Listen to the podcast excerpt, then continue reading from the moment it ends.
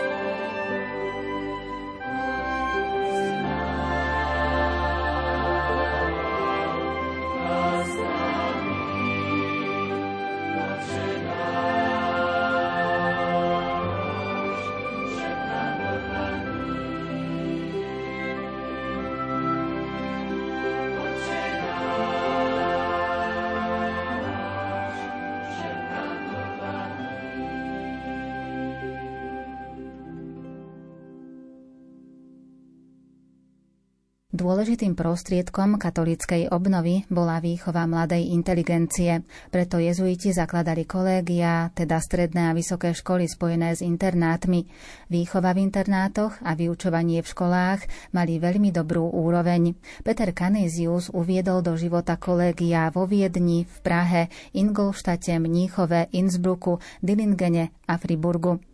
Na podnet ostrihomského arcibiskupa Mikuláša Oláha sa zaoberal už v roku 1554 aj založením kolégia v Trnave, ale toto sa podarilo uskutočniť až v roku 1561 predstavenému viedenských jezuitov Pátrovi Vitoriovi. Peter Canisius bol vtedy provinciálom a jeho synovec Teodorik patril medzi prvých troch trnavských jezuitov z Viedne, takisto pod ktorú dlhé roky aj Uhorsko patrilo, aj politicky prichádzali mnohí ďalší jezuiti, ktorí pomáhali pri rekatolizácii územia Slovenska v čase protestantskej reformácie. A pri tejto obnove takisto došlo k mnohým takým aj násilným momentom voči ním. Ale jeden veľmi pekný moment bol ten, že keď po povstaní Štefana Bočkaja jezuitom zakázali vlastniť domy reholné, tak z jezuitov sa stali takí putovní misionári po Slovensku, po Uhorsku, lepšie povedané. A počas tohto putovania sa pristavovali v dedinkách a pomohli v mnohých pravoslávnych dedinách tým kňazom ku konverzii a takto vznikla aj na Slovensku grekokatolická církev práve z tých pravoslavných komunít, kde kňazi konvertovali na katolickú vieru, zanechali tú príslušnosť pod vlastným patriarchom a priznali vtedajšiemu teda pápežovi prioritu a pod ochranou aj svetskej vrchnosti takýmto spôsobom. Vyše 60 dedín sa stalo grekokatolickými a podpísali aj v Užhorode v 17. storočí aj dohodu úniu o tom, že prechádzajú na inú formu viery a takto sa aj grekokatolická církev etablovala aj na našom území. Takže jezuiti, aj keď nevlastnili niekedy svoje domy, vždycky našli spôsob, ako slúžiť Pánu Bohu v nových formách.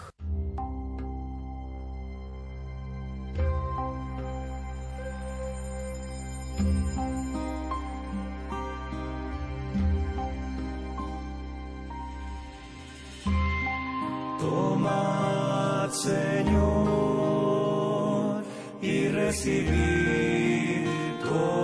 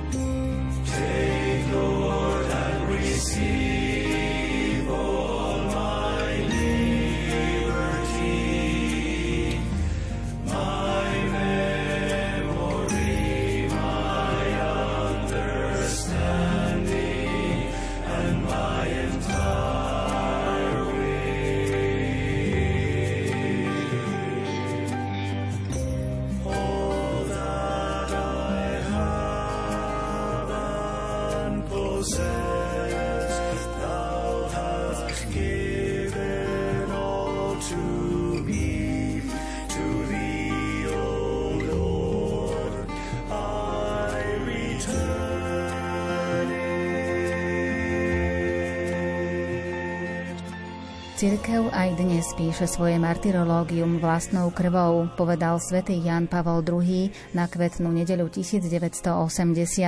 Cirkev vždy bola prenasledovaná v niektorej časti sveta. Vojny a revolúcie neboli privilégiom iba niektorého dejinného obdobia, no 20. storočie predstihlo ostatné.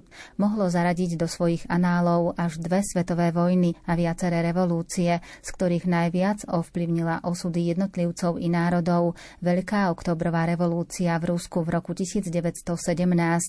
S ňou viac alebo menej súviseli aj revolučné udalosti v Mexiku a Španielsku. Tam zaplatili krvavú daň za vernosť katolíckej viere medzi tisícmi kňazov, reholníkov a laických veriacich aj viacerí členovia jezuitskej rehole.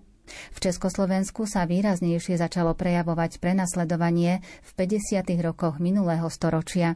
Určite posluchači budú poznať aj kardinála Jána Chryzostoma Korca, ktorý takisto vyšiel z jezuitskej formácie a práve náročné časy totalitného režimu urobili z neho osobnosť, kedy prijal v tajnosti aj kňazskú vysviacku, v tajnosti prijal aj biskupskú vysviacku a neskôr bol odsúdený na 11 rokov žalára, ktorý teda si aj odsedel.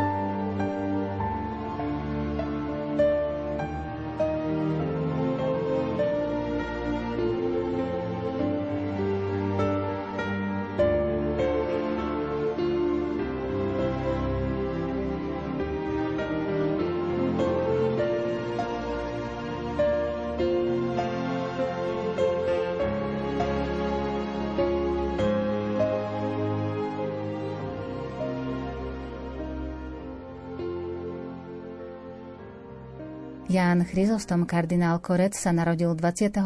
januára 1924 v Bošanoch, v obci ležiacej pod Tríbečskými vrchmi, severovýchodne od mesta Topolčany. Základnú školu vychodil v rodnej obci, Meštianku v nedalekých Chinoranoch. Do rehole jezuitov vstúpil 15. septembra 1939 v Ružomberku. V roku 1944 maturoval na gymnáziu v kláštore pod Znievom, kam chodil ako externý študent. Od roku 1945 študoval na Filozofickom inštitúte spoločnosti Ježišovej v Brne. Potom odišiel do Trnavy, kde pomáhal v redakcii posla a študoval štvorročnú teológiu. Po likvidácii reholí a kláštorov v roku 1950 bol spolu s reholnými spolubratmi internovaný v Jasove, potom v Podolínci a v Pezinku. Odtiaľ bol donútený odísť do civilného života. 11. marca 1960 bol zaistený a 21. mája odsúdený ako vlasti zradca pre náboženskú činnosť medzi študentmi na 12 rokov väzenia, ktoré prežil v neludských podmienkach s mnohými kňazmi v Prahe na Pankráci, Ruzini a Valdiciach. Tento dotyk s nespravodlivosťou, ktorá ho stretla, aj vyformovala v ňom pevný charakter – a je zaujímavé, že jezuiti v roku 1974 na 32. generálnej kongregácii si dali ako takú formu apoštolátu podporovať spravodlivosť. A táto myšlienka aj rezonovala v duchu Jána Chryzostoma Korca, ktorý v 70. rokoch, 80. rokoch sa veľmi zasadzoval za spravodlivosť aj u nás, kedy komunistický režim potláčal náboženský život a mnohé prvky neslobody jednoducho strpčovali život ostatným.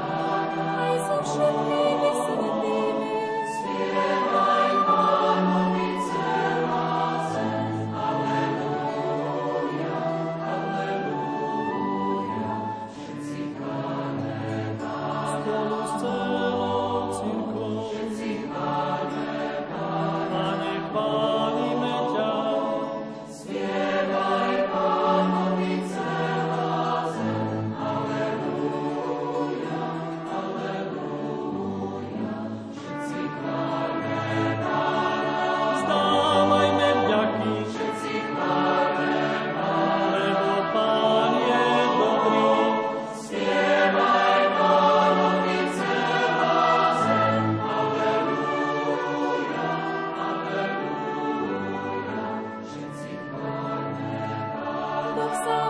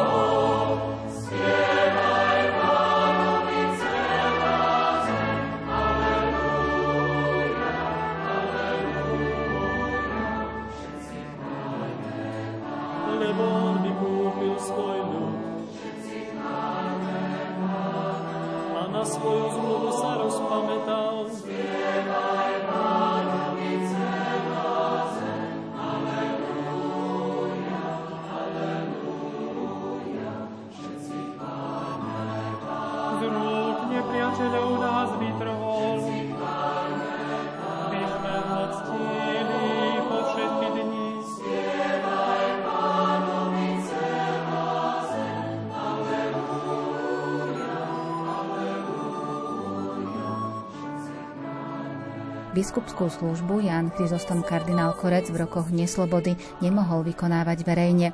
Po celý tento čas pracoval ako robotník. V tomto období oprávnene 10 rokov každý deň očakával, že príde pre neho štátna bezpečnosť, ako sa to stalo v mnohých prípadoch jeho spolubratom v Reholi, či diecézným kňazom, či veriacim laikom. O to viac, že vedeli o ňom, že je biskup a vyvíja aktívnu apoštolskú činnosť, ba i ordinuje tajne kňazov. Bolo to však obdobie preniknuté nádejou a dôverou v Boha. 8. júla 1969 ho prijal na osobitnej audiencii pápež Pavol VI, ktorý na údiv mnohých odovzdal tajnému biskupovi Korcovi svoje biskupské insignie. Po návrate do vlasti však nedostal súhlas zo strany štátu k pastorácii a preto pokračoval v práci ako robotník, naposledy ako opravár výťahov v Petržalke. I v tejto situácii nezostal nečinný. Kontakt s mladými ľuďmi, apoštolát v rôznej forme, ale i bohatá literárna činnosť mu vyplnili každú voľnú chvíľu. Bol známy práve neustálým protestovaním, či už písal protestné listy federálnemu zhromaždeniu, prezidentovi, písal listy denníkom, ako je Pravda, Rudé právo, Smena. A my sme mohli aj na základe týchto jeho listov spoznávať nielen pravdy viery, ale spoznávať aj taký ľudský prístup k spoločnosti, ktorá v totalitných podmienkách práve tú ľudskosť strácala. Takže vďaka aj Korsovi sme mohli byť povzbudení a mohli sme byť tak vtiahnutí do jezuitského apoštolátu, ktorý on takto verejným spôsobom aj na Slovensku konal.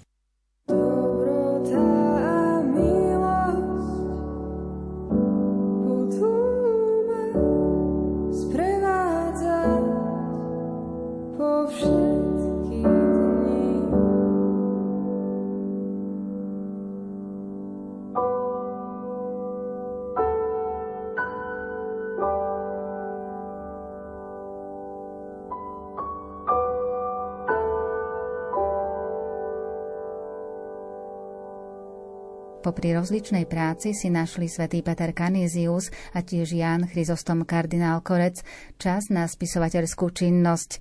Z pera svätého Petra Kanízia vzýšli tri chýrečné katechizmy.